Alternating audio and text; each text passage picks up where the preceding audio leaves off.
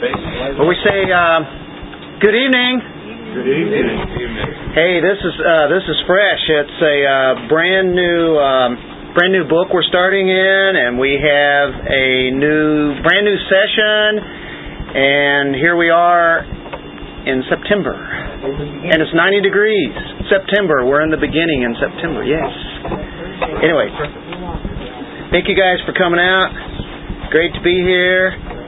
And as we start with Genesis, we have to realize that um, in our times that we live in, you can't hardly explain Genesis without talking about some of the things that's going on out in the world and even in the church as far as the big lie.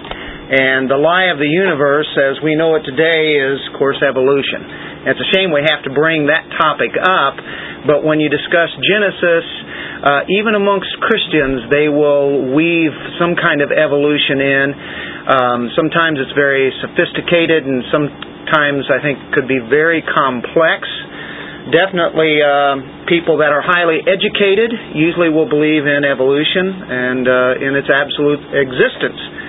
And I believe, for all intents and purposes, uh, for the most part, it's uh, kind of captivated uh, our entire world that we live in. And so when we think about that, we have a heap of explaining to do, don't we? Well, just open up the Bible and uh, let God's Word speak. And I'm uh, that's for me, that's good.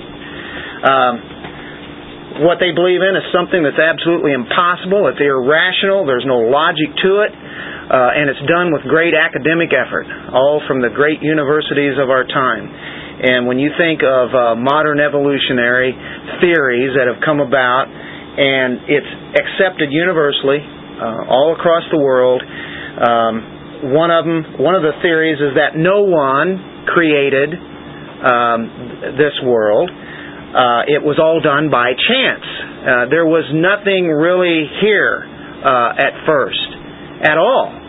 And then some of evolution says something was here. We just don't know what it was.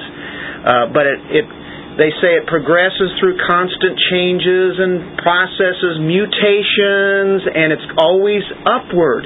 Always upward when really it can't be. You can't have mutations that go upward. It's never been shown, never been proven.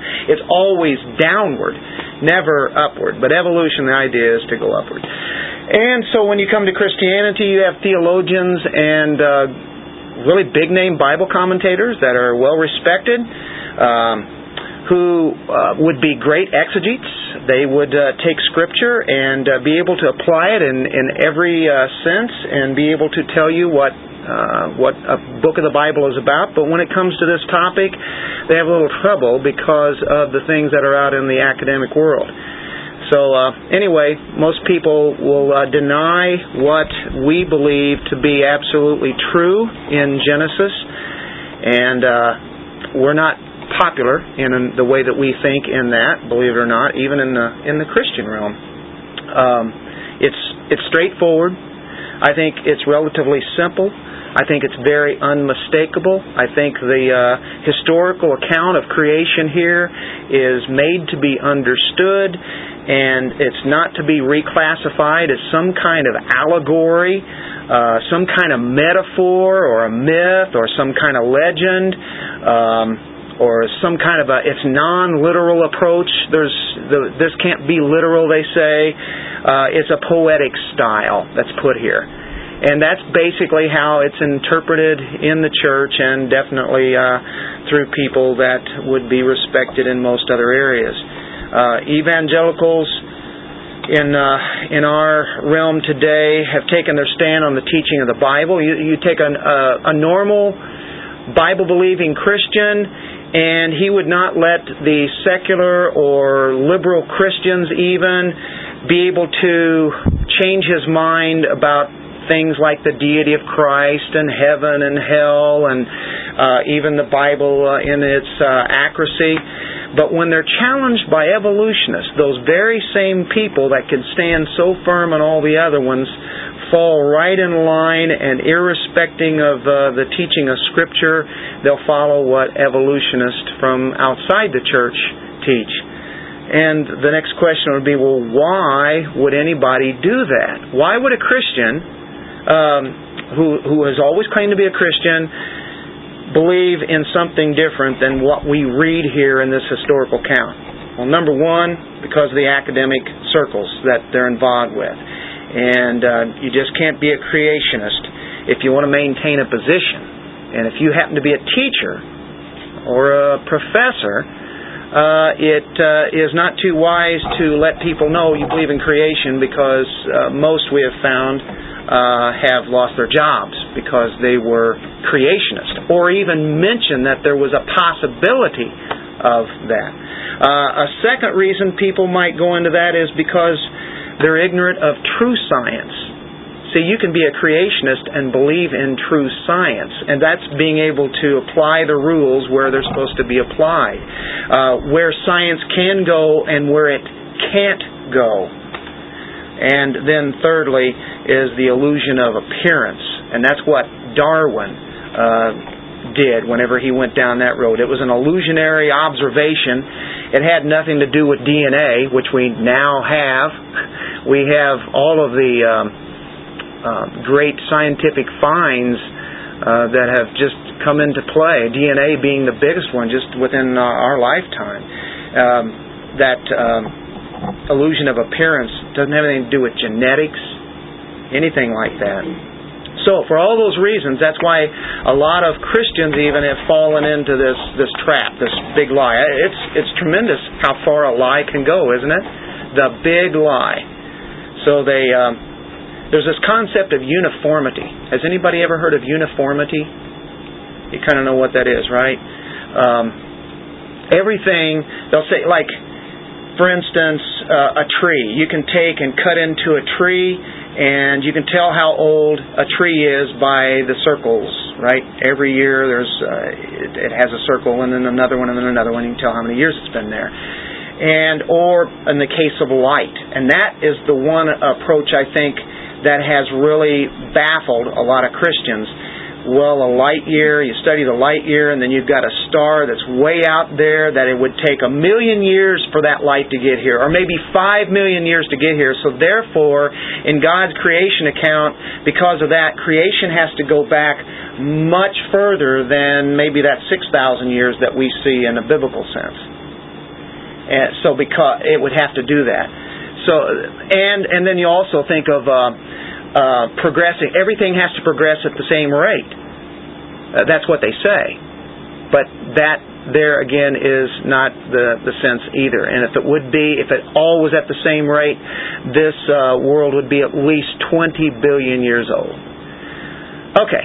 Anyway, that's some of the. Um, things that we go against uh, as Christians when we approach this in the way that we're going to as a simple historical account that is in a literal sense. And uh, we'll go to the Word uh, in a moment as we go to the Lord in prayer. Father, we thank you. Thank you for this evening. Thank you for your book. Uh, the book that has the very beginnings in it. You tell us how we got here and you tell us who made us. You tell us a lot. You have revealed yourself to people, to mankind. And, and actually, all of mankind, if they don't want to believe you, are just suppressing the truth. Uh, you have shown who you are just in creation. Uh, but we know also there is special revelation that's in your word. And so as we get into this tonight, thank you for showing yourself.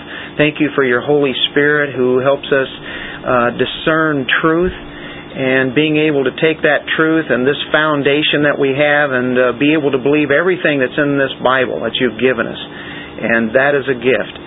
Uh, we just pray, Lord, that it can make an impact on our lives and how we uh, are able to bring the gospel to the lost uh, most people out there don't believe in a creator God in the way that you present it. And uh, so we want to be able to be strong in that area in our apologetics. In uh, Jesus' name we pray. Amen. Okay. Anybody have an idea what Genesis means? It's a Greek word, actually. But this is a Hebrew book. But we have an, a, a, Greek word here in the sense that it's uh, genesis, uh, or Genesis or genetics or genes, uh, which we're dealing with origin or beginning. And that's really what, what it means. To the, to the Hebrew person, it means beginning. In the beginning. And so that's the name of their book. In the beginning. And quickly in English, it's called Genesis. The author is who? Moses. And so Moses gets the account, although people way before Moses, um, maybe let's take it back um, a couple thousand years before him, or uh, 1500 years, let's say, 2000, somewhere around there. They knew the creation story account as being passed down. But Moses, being inspired, then puts the books together. God gives him uh, the, the, this revelation that he's able to write down, uh, which much of this probably had been written down and passed down. It's not just oral tradition, but they they had gotten truth. They knew who it was. Uh, interesting, this book of Genesis, and not that we're going to do a whole study of the book of Genesis. Um, I'm first setting out, Lord willing, to do the first three chapters. And then we'll see what happens after that. But we're going to take it slow. As you can see tonight, I've got it mapped down for one verse, Lord willing. but uh, this great book of Genesis covers more time than any other book in the Bible because it'll go from the time of creation all the way to the time of uh, Moses, which is 1500 BC. Uh, so um, that's like uh, 2,500 years at least. That's covered in the book of Genesis. And uh, Paul wrote Romans, who knows, maybe in a uh, one setting or, or so. It wasn't uh, years, probably. It took us years to do Romans uh, or Ephesians.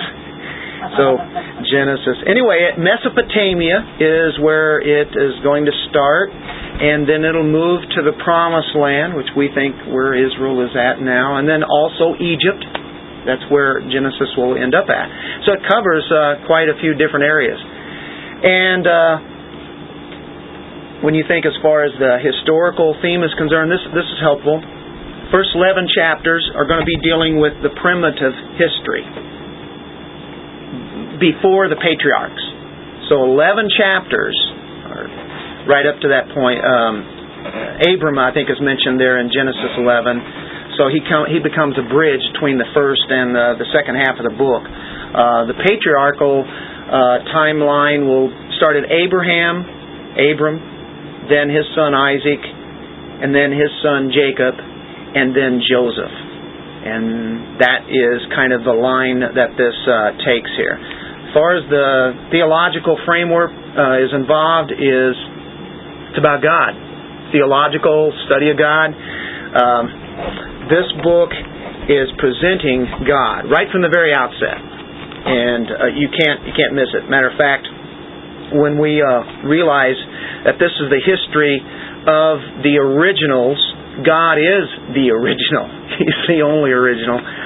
Um, you have the arts here, the invention of the arts. You will have the rise of nations and the fall of nations. Uh, you will have uh, the entrance of sin and death.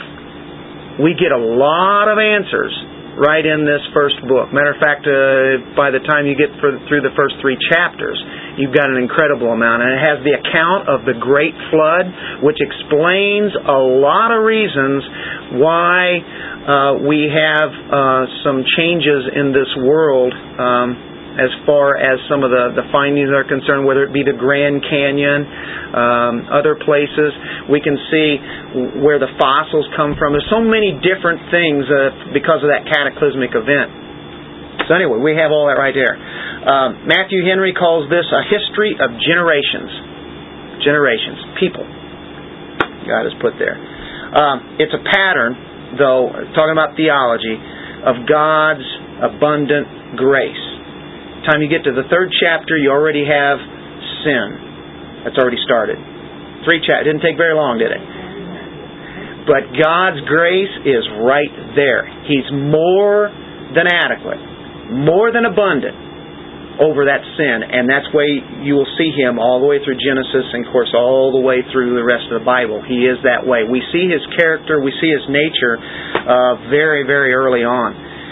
And so, what we're going to do, we're going to try to start with what happened before Genesis, before we get into Genesis. And you can say, well, how can we do that? Because there's no other book before Genesis that's inspired that we really know. Well, there's enough in the rest of the books to tell us what was happening a little bit before that. You remember in the New Testament we get what's one of my favorite expressions? Before the foundation of the world, before the creation of the world, what was going on? Um, well, we know God existed. We know that. Go to Psalm 90, verse 2.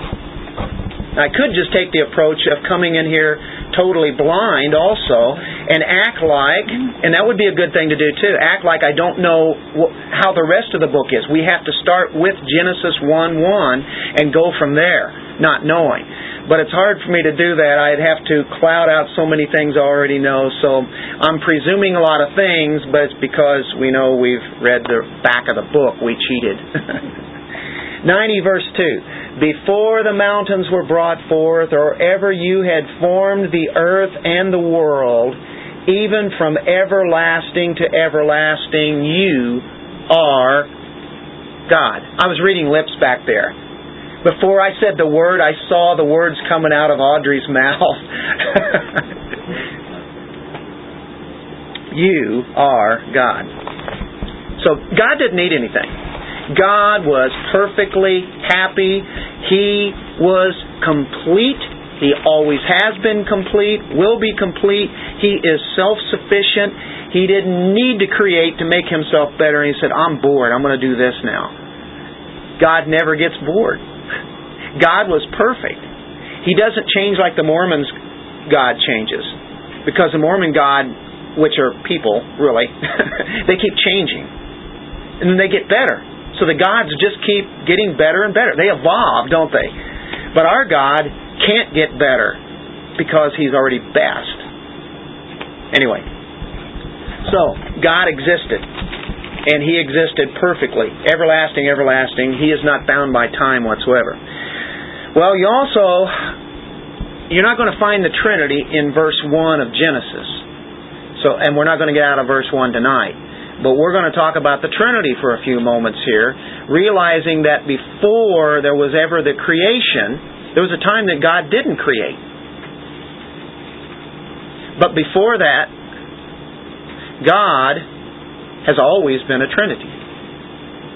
And uh, a perfect communion perfect unity uh, that they have. But we can go into Genesis 1:26. Matter of fact, we can go earlier into Genesis uh, because we know that the Spirit of God in verse 2 is uh, a creator too.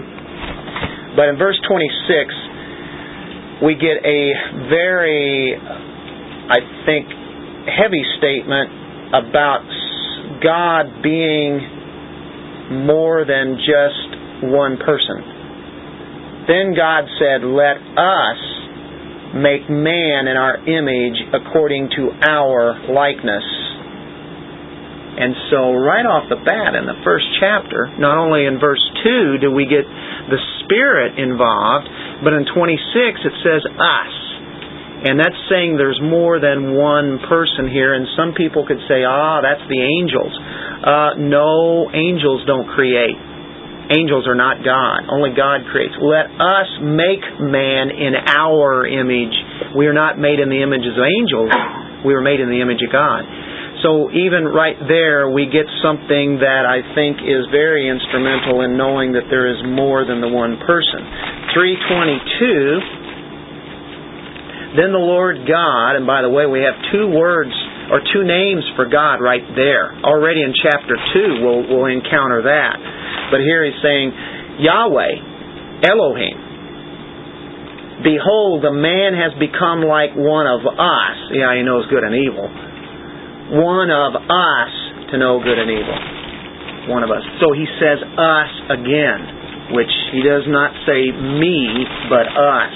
So he's getting involved here. What we know to be is the Trinity. We're, we're going way ahead.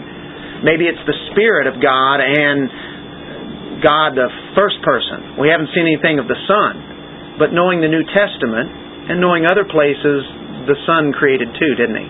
S-O-N. Uh, chapter 11, verse 7, still in Genesis. This is going to be the third time he has said us. 11, 7. Come, let us go down, and there confuse their language. They may not understand one another's speech. They're the Tower of Babel.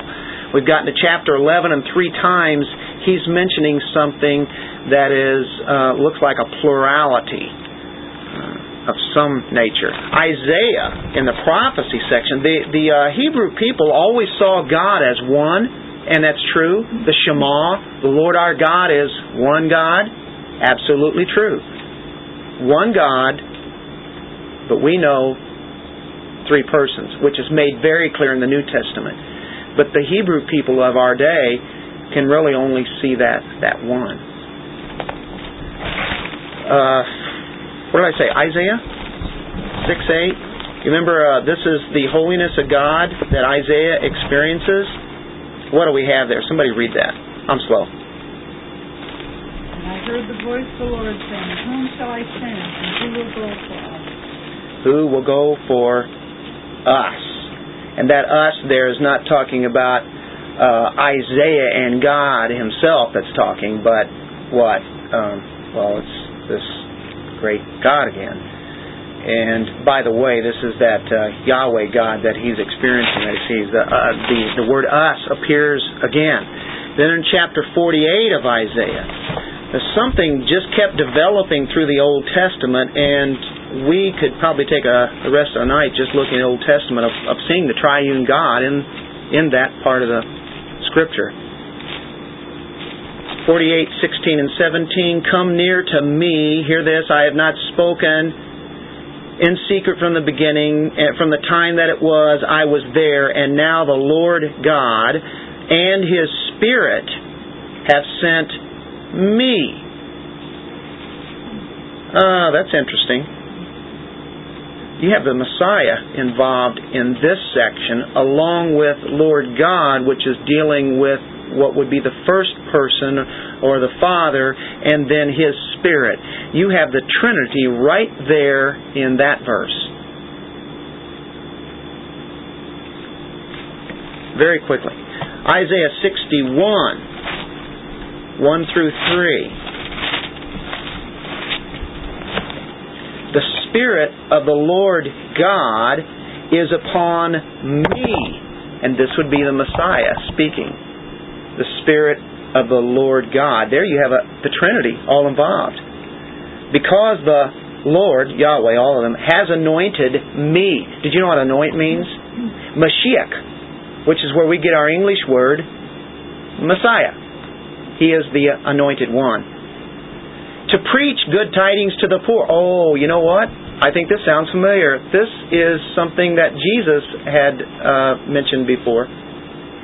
He has sent me to heal the brokenhearted, to proclaim liberty to the captives. Do you remember in Luke, I think it's in Luke chapter 4, where he is in the synagogue in Nazareth, in his hometown. They hand him the scripture to read, the scrolls, and he stands up, or sits down, and reads the scripture and this is the passage that he was to read that day, and it was about him, and he told him that, and it made him mad.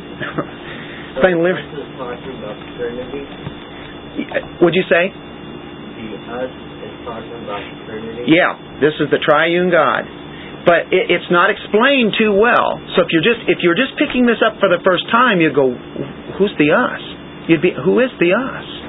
Surely God must be something. By the way, in the beginning, God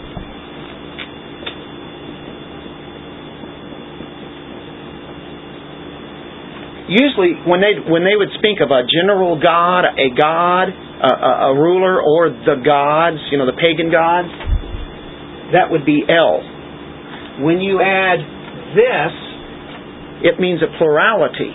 You've heard of the seraphim. How about a seraph? You know, like an angel. But a lot of angels seraphim.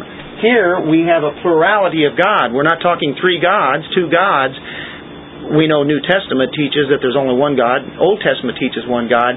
So therefore we have three personalities in one God. Elohim. In the beginning, Elohim created, right? The heavens and the earth. So, but this is interesting. We're getting this right from the very get go, in the very first verse. We're getting some kind of more than one person. And we, we see the Trinity right here in Isaiah, don't we? He's, he's mentioned here uh, a couple of times as time progressed. We could go on and on, and we're not going to have enough time. I've got other verses there, but that shows you a little bit of a sample that the Old Testament gives us a picture of the Trinity. The Trinity existed, always existed. And so God has had a perfect unity, and He was never lacking in anything, even before the creation. Well, let's look a little bit in the New Testament, and then we'll, we'll move on. Matthew 3. Matthew 3, 16 and 17.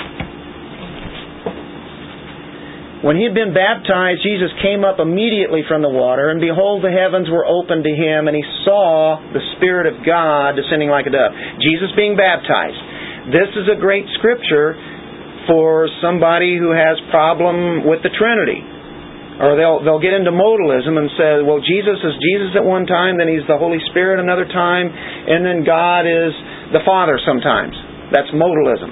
That's totally false. Okay? Here you have, at this moment, Jesus is standing there. The Spirit of God is descending on him. And then suddenly a voice comes from heaven saying, This is my beloved Son.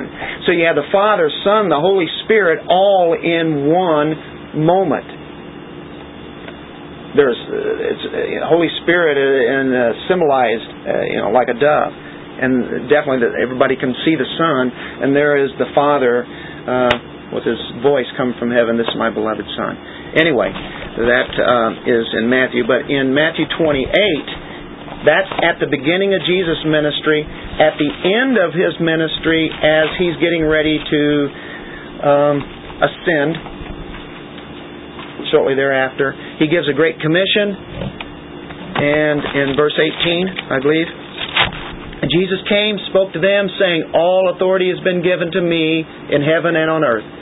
Go therefore, make disciples of all the nations, baptizing them in the name of the Father, and of the Son, and of the Holy Spirit. And you cannot take that in the Greek and make it be one person.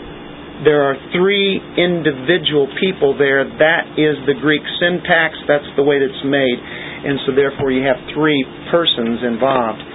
Um, so we, we know about that Great Commission. Uh, another one, I'm, I'm going to do one more. There's a, there's a great passage that shows the Trinity again in one verse. How about those JWs and all those cults? All the cults, none of them will believe in the um, Trinity. In 2 Corinthians 13, right at the end of the book of 2 Corinthians 13, you get the Trinity again. Now, that was in the Gospels. And we'll get an epistle here. Very last verse. The grace of the Lord Jesus Christ and the love of God, which would be the Father there, and the communion of the Holy Spirit be with you all. Good verse to remember. Remember the baptism of Jesus. Remember the commission that he gave. Then remember the very last verse of 2 Corinthians where you have the Trinity right there. Other verses to go to. I gave you some on your outline. But if you want to defend uh, the Trinity, those verses are very, very difficult to um, uh, not believe. You have to de- deny something that is right in front of the face ignore those verses, or do they? Oh, they have to twist them. Uh, they would love to ignore them, but when you confront them with that, uh, a lot of them will have difficulty and they say, oh, I don't know. Or if they really do know, or they think they know, they'll make up something. Well, that's still that's still Jesus being, you know, the Holy Spirit. Jesus said, "I will send the Comforter," you know, in John 14, and uh, you know, this will all be sent from God. Um, I also think of Ephesians 1. When we studied Ephesians 1, verses 3 through 14, one sentence in the Greek, and it starts with the Father. Then it shows the Son, and then verse 13 and 14 is the Holy Spirit. How they all act. the Father is the one who sends the Son who does the redemption, and then the Holy Spirit comes and does the work in us. So all the Trinity is involved. And so we know what was happening before creation. God was existing. The Trinity was in perfect unity. They were just enjoying themselves, having great pleasure. I mean, they never have had a disagreement. Where was that found? Ephesians 1, yeah, uh, verses 3 through 14. You'll see the Father there, and then you'll see the Son for quite a few verses, and then you get the end at verses 13 and 14, and you'll have the Holy Spirit who seals us. So the Trinity there in, in um, 12 verses. Okay. What about the plan they made? Well, I've always talked about the divine counsels. Has that ever interested you? They have somewhere in eternity, the triune God, and the, I'm trying to put this in a way that we can kind of get some kind of a grasp of it humanly, did a plan. And what they said is, we're going to create a world. And we're going to have people inhabit it. Of course, there's going to be the fall. Then there's going to be the redemption plan. And so we look in Genesis 1 1 and we see that the Father's involved with that. Elohim. We, we don't have any trouble with that. If you look in Colossians 1.16, I'm just going to give a, a really specific verse that's very up front. And by the way, the JWs really need to see this, and especially how it's set up in the Greek. Colossians 1:16 here you have the son who is a creator. For by him and this is speaking of Christ for by him all things were created that are in heaven that are on earth visible and invisible whether thrones or dominions or principalities or powers all things were created through him and for him you say well how do we know that's Christ well, you keep reading. He is before all things, and in him all things consist, and he is the head of the body, the church, who is the beginning, the firstborn from the dead, that in all things he may have the preeminence. Uh, and somebody will say, Oh, what's that firstborn? No, I, I really have a problem with that. And the Jehovah's Witnesses, how do you answer? They will say, Well, see, he was firstborn. That means he was born whenever he came in the flesh. He was just born a human. He was a son of God, but he was less than, than God somehow. But verse 15 says, He is the image of the invisible God, the firstborn over all creation. And you look at the firstborn and say, Oh, well, he was firstborn. That means he was created. Right? No. God, the Son, was never created. He's always been here. He's eternal. He said, well, it says firstborn. Well, the word is prototokos. Proto, first, and dealing with prototokos is dealing with one who is in first place or the preeminent one. Now it's making more sense. We're not talking somebody who was born out of a womb. We're talking about one who is first. He is the first over the church, for instance, the head of the church. Um, anyway, the creator there. There's the Son, the Father, the Son. Um, we already noted in Genesis 1 2, the Spirit is hovering right? The Spirit created. But let's look in Psalm 104, verse 30. By the way, the Psalms have a lot about creation. And even in Job. Rest of the Bible talks about creation a lot. 104, verse 30. You send forth your Spirit, they are created, and you renew the face of the earth. He sent forth His Spirit. There was creation. So the whole triune God involved in the in the counsels of creation. Well, the people that they were really involving themselves with, of course, they're going to create everybody. Everybody's creation of God. But ultimately, He has an elect group of people. And we look in Ephesians 1 4. This is before the foundation of the world.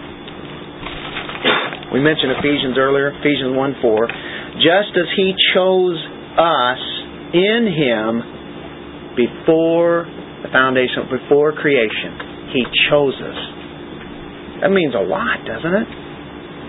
The reason why is that we'd be holy, that we'd be like Him, without blame, no sin. He had this plan that He would do that. Uh, let's go on to 2 Timothy 2 9, basically saying the same thing. 1 9. I said 2 9, 1 9 and I might have that on the outlines. 2.9 is probably pretty good, but it's not going to get what I think what I wanted. Who has saved us and called us? This is what is called not a general calling here, but what kind of a calling? Effectual. There we go. Effectual calling. That means what God has planned to do, He will do it. He will never fail. So there's a general calling to everybody. There's an effectual calling, and here it is. And in Romans 8, you can find the same thing.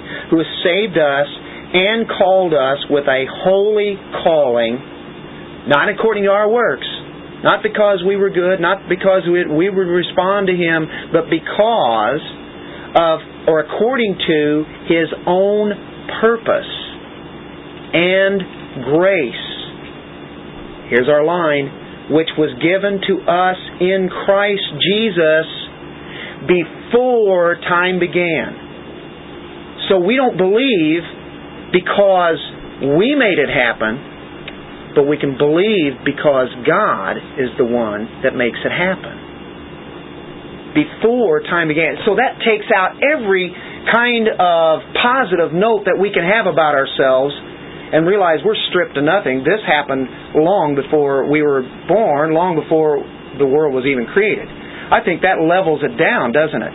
I think this great God had something really in mind that He's going to make sure it's going to happen. And if it doesn't, it's going to be less than what God is.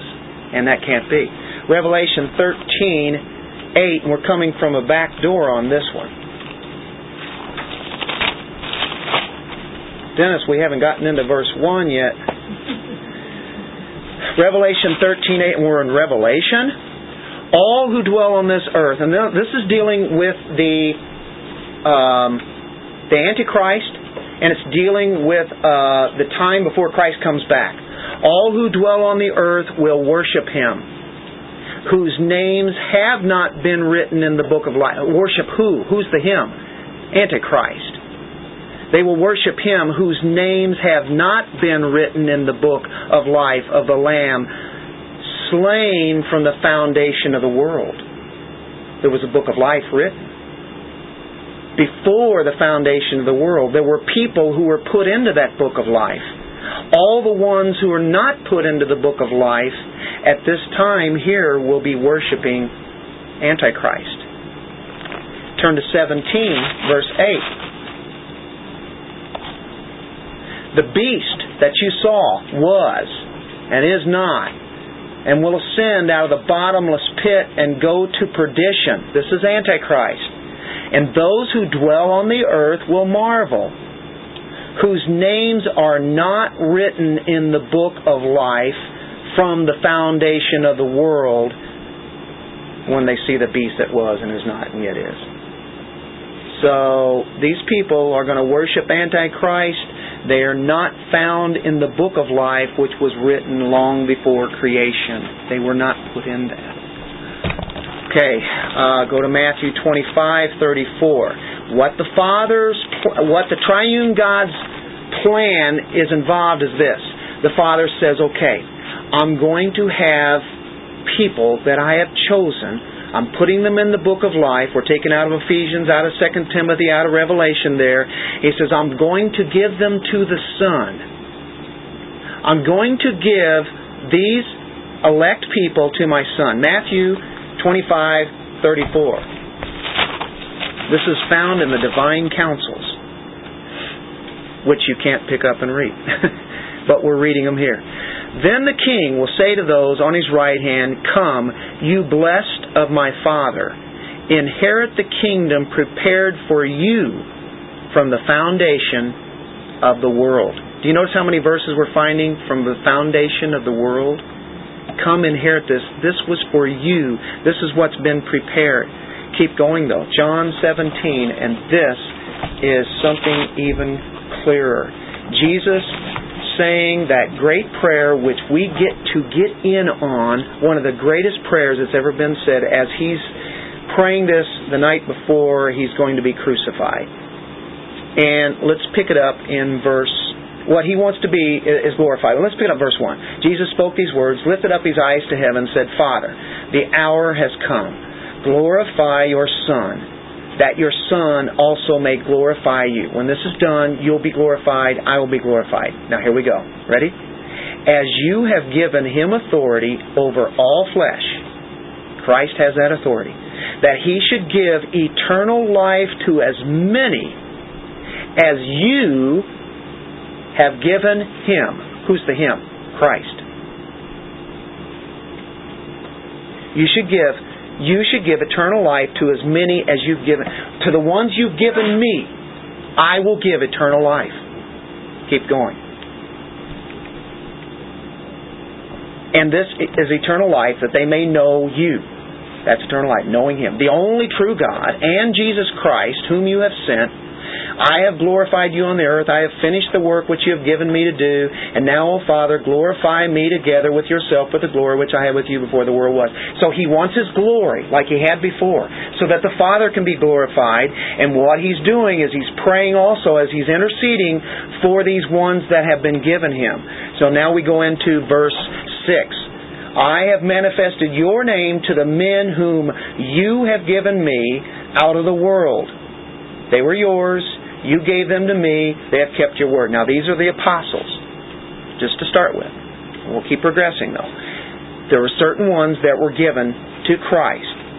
Now they have known that all things which you have given me are from you. For I have given to them the words which you have given me, and they have received them. They have known surely that I came forth from you, and they have believed that you sent me. Here we go, verse 9. I pray for them. I pray for them. I do not pray for the world. Hmm. I'm not praying for everybody else. I'm praying for those whom you have given me. For they are yours. They're yours. You've given to me. I'm praying for them. You can say, well, that's still the apostles, all right? Well, actually, it's more than that, but we'll say that for right now. Verses 11 and 12 heavy stuff. Now I'm no longer in the world, but these are in the world, and I come to you, Holy Father. Keep through your name by those whom you have given me, that they may be one as we are. So he prays for their unity. Verse 12 While I was with them in the world, I kept them in your name. Those whom you gave me, I have kept. Who keeps? Do we keep ourselves? Father keeps us. The Son keeps us. John 10 tells us that and none of them is lost except the son of perdition, that the scripture might be fulfilled. That was the way it was made to be anyway. Wow. Okay, ready? Now go to verse 24. Father, I desire that they also, whom you gave me, may be with me where I am, that they may behold my glory, which you have given me, for you love me before the foundation of the world. Go back to John 6 now, and we'll see how we as Christians come into that same text. Not trying to read something into it and say, well, that's just the apostles, right? Those whom you have given me. Who are the ones that the Father has given to the Son? Well, we know the apostles and certain chosen ones, but in John 6, 37, all that the Father gives me will come to me. What's that? It's right here in, uh, in John 17. Um, and verse 20. Yeah, there we go. I do not pray for these alone, but also for those whom will believe in me through their word. Right. The ones who will believe. Who are they? Well, the ones the Father's going to give to the Son. Exactly. All that the Father gives me will come to me, and the one who comes to me I will by no means cast out. Um, drop down in verse 43. Jesus answered and said to them, Do not murmur among yourselves. No one can come to me unless the Father who sent me draws him, and I'll raise him up at the last day. Go to verse 65. And he said, Therefore, I have said to you that no one can come to me unless it has been granted to him by my Father. The Father says, I have certain ones I'm going to give you, and they are mine. I'm giving to you. You will give them eternal life, and they will be with you forever. They'll be your bride. I'm giving you a bride. Going back before the foundation of the world, let's go to Acts 2. This was all God's plan. Who killed Jesus?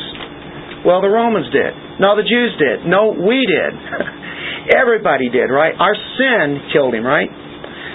But it was still in God's plan that this would happen.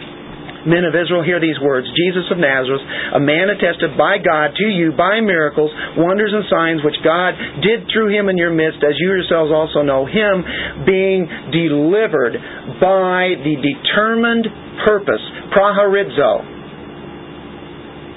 determined beforehand, determined purpose, and foreknowledge of God, prognosis or prognosko, which is to have a relationship. It's not to know He knew that we were going to choose Him, so He chooses us.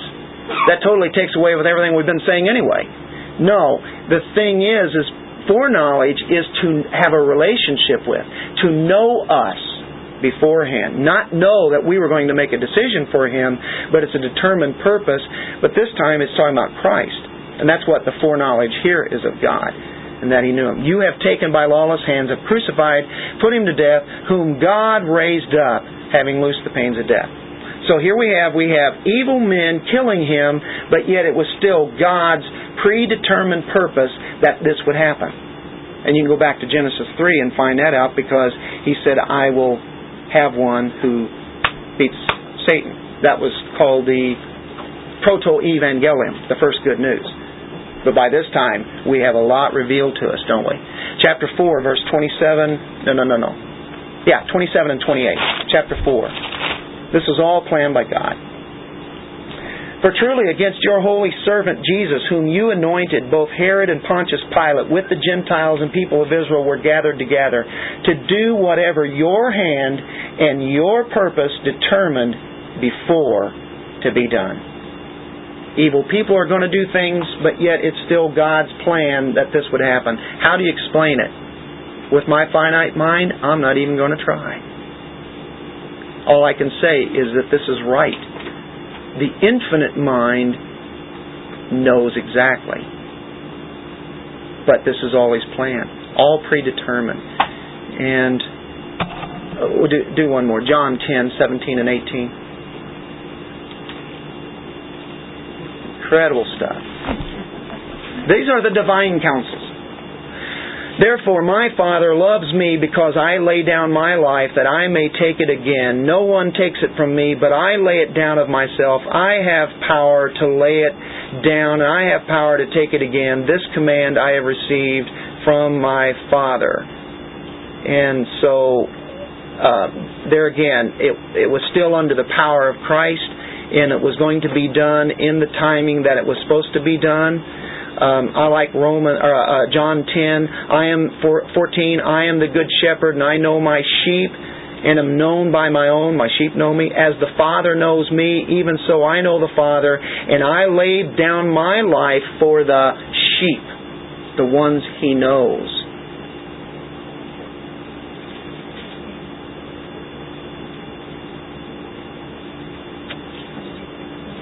16. Another sheep I have which are not of this fold, them I also must bring, the rest of uh, his chosen one. They will hear my voice. There will be one flock, one shepherd. He will draw them there, uh, as John chapter 6 said. Now, we, we know redemption was promised way back in Genesis 3.15 after sin, and there was going to be uh, a Messiah. Uh, we get the first good news starting there. We know the redemption is accomplished, and it's, the really goes into play in Genesis 12, where you have Abraham, or Abram at that time, and through that promise to him, all the ones who believe, like Abraham, are going to be in those particular bunch of people. And in Galatians 4, it finally comes to the culmination, and uh, it's in verse 4 and 5. And he says, But when the fullness of time had come, God sent forth his Son, born of a woman, born under the law, to redeem those who were under the law, that we might receive the adoption as sons. And it came into play. So it accomplished exactly what he said. Um, let's get into the first verse, and it's four minutes till. Wow. Okay. In the beginning, God created the heavens and the earth. In the beginning. Beginning. Time didn't exist. It doesn't say time is invented there or created, but it didn't exist until this happened, until God created it. At a certain point in eternity, God spoke the universe into existence, and that includes time, as well as space and matter. They're all uh, a creation of God. They're, they're servants of God. Time is God's creature. And time provided the proper framework for creation day one through day six in the creation. Time there plays a huge role. And uh, we'll see as as it develops, and probably not tonight, but we'll we'll talk about those days. Are they are they uh, ages? Are they millions of years, like many Christians are saying, or are they literal 24-hour days? The first two verses of the book of Genesis bring us right up face to face with an ultimate reality that there is God, a real God. And there's no surprise that God Himself is the subject here. He is the subject. He's what this is all about. And uh, if you keep uh, looking there, He's the ultimate reality. There's a lot of lessons that we can learn just in this first verse. If we miss the significance of this, in the beginning, God, and you have to stop there. We, just assume, okay, God, yeah, but you have to think about this great God. And it's no accident, in this first chapter, God dominates the chapter. There are something like 35 verses it. There are 35 times he is mentioned in this chapter. 35 times. God just keeps repeating himself.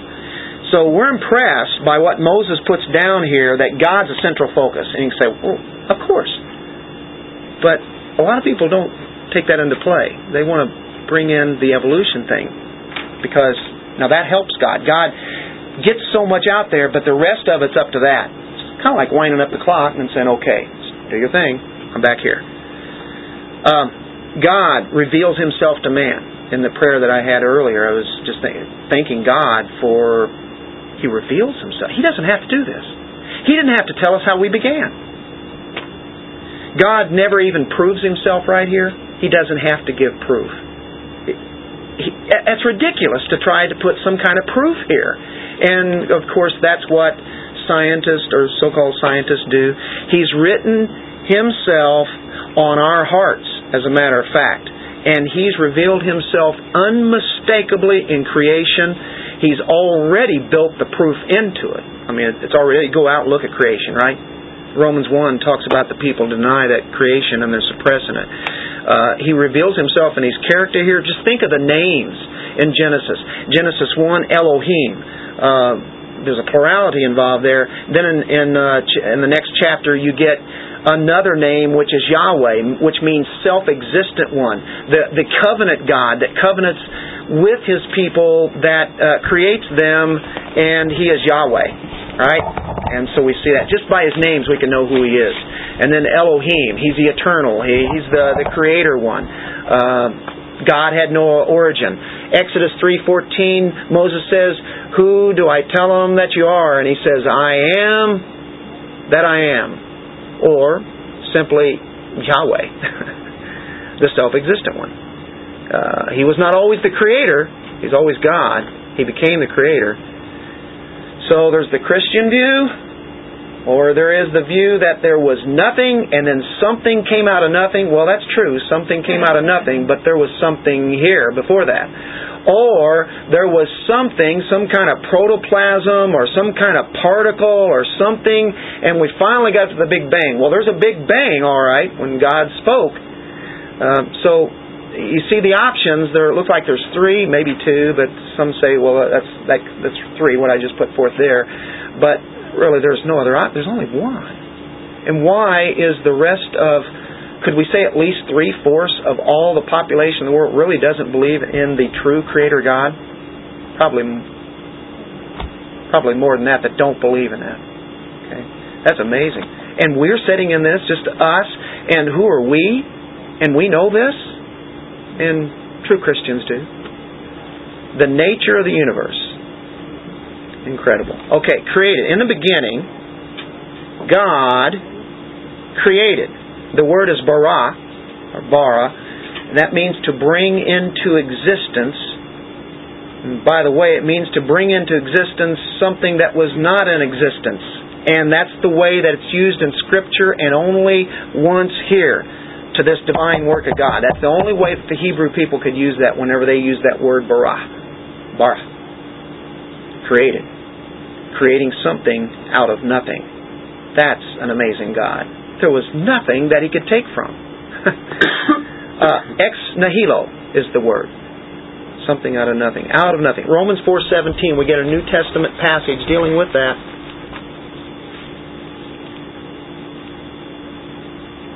Okay. Indeed, you are called. Did I say four? I'm sorry. Four seventeen. I say two or four? Four. As it is written, I have made you a father of many nations. Speaking of Abram, in the presence of him whom he believed, God, who gives life to the dead and calls those things which do not exist as though they did. Makes something out of nothing.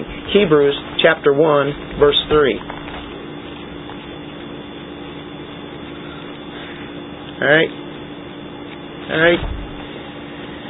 Who, being in the brightness of his glory in the express image of his person and upholding all things by the word of his power, when he had by himself purged our sins, sat down at the right hand of the Majesty on high. Uh, what am I doing here?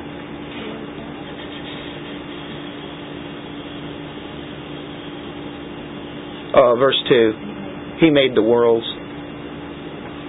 11.3 is, is better where we're at at the moment. Eleven three.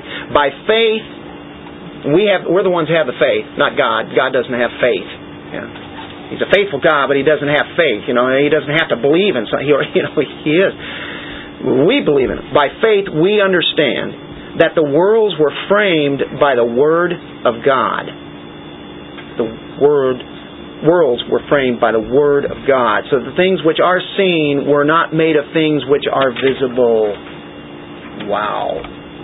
How did God do this? That's the next question. How did He do that? Well, if we look in Genesis 1 and look at verse 3, and I'm getting ready to kind of finish this thing up, okay? Ready? Hang on. Hang on. 1 3. Then God said, Let there be light, and there was light. Verse 6. Then God said, Let there be a firmament in the midst of the waters. Right? And verse 9. Then God said, Let the waters under the heavens be gathered together into one place. God created simply by speaking it into existence with nothing there to come from. That's how He created. That's power.